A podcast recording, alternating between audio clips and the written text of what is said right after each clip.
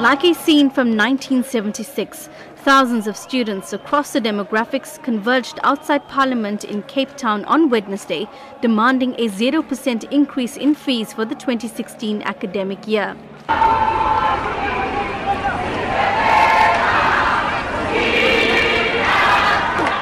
They wielded placards, linked arms, chanted slogans, and sang the national anthem. But chaos erupted.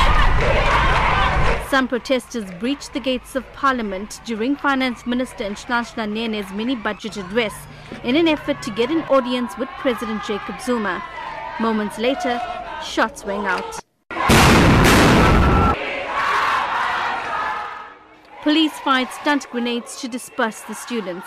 This added impetus to the cause. Campuses were closed nationally, examinations put on hold, and classes cancelled.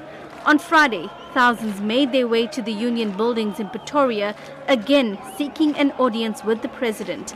Students in other provinces also took to the streets, marching in solidarity. But while students stood their ground and reaped the rewards of their efforts, others were not impressed.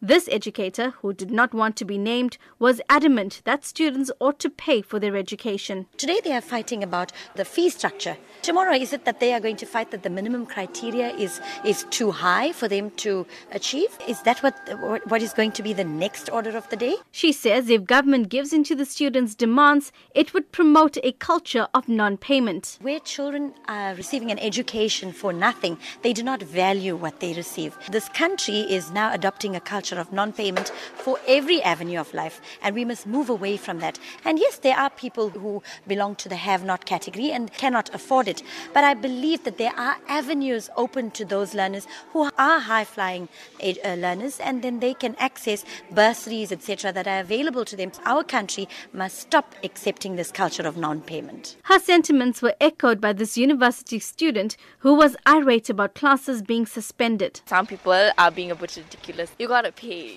People are working there and they also need to be get paid, the lecturers and stuff, and with our fees they're getting paid. She claims that her friends are equally upset and are not in support of the fees must fall cause, as is this Durban man. People need to pay for something. I don't know, I suppose I'm a little bit biased because I had to pay for it, so I kind of expect everybody else, they need to go through the same thing. Some have taken to social networks to express their anger at the actions of the students.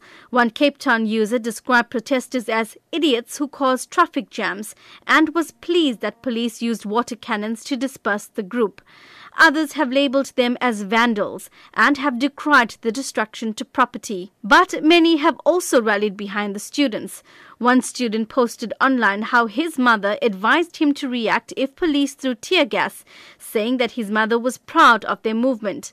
Others have slammed media for what they call misleading headlines. Parodies, cartoons, videos, and memes have been posted, all in support of the cause. And for this father, it's a cause close to his heart. No, I think it's the right thing because I also have a child who is a student at one of the universities and really I'm struggling. I'm really struggling. He did, however, caution students about destructive behavior, as did this man who also did not want to be named. I think they're doing the right thing. But the way in which they're doing it is not fine to me. South Africa must provide free education like other countries. I believe that in the policy of the ANC, when everything was done, that was part of it, that people will have free education, especially those that are poor. In other countries, they are provided education. He says the cost of higher education is spiraling out of control and impacts on families for many years. You go and ask money from the government to fund you. At the end of the day, after finishing, you have got to pay back the debts. How long would you take paying this debt before you pay back to your family members that they have been providing you with that money? It's a very real struggle for families. This university employee and her daughter, who have given their full backing to the movement, says she witnesses firsthand the impact of the escalating fees on families every day. There's a lot of parents that go through hardship. Students just drop out because the fees increase tremendous every year.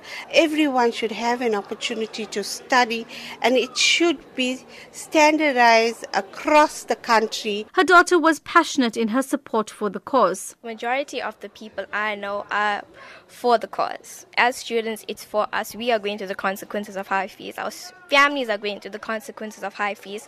This is making families suffer. It's a personal battle for her.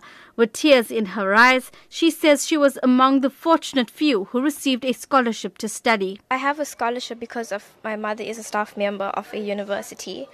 But every single day, I literally wake up and thank God. I'm not even lying. It's I'm seriously wake up every single day and thank God for the free education because if I didn't have this, I wouldn't be able to study.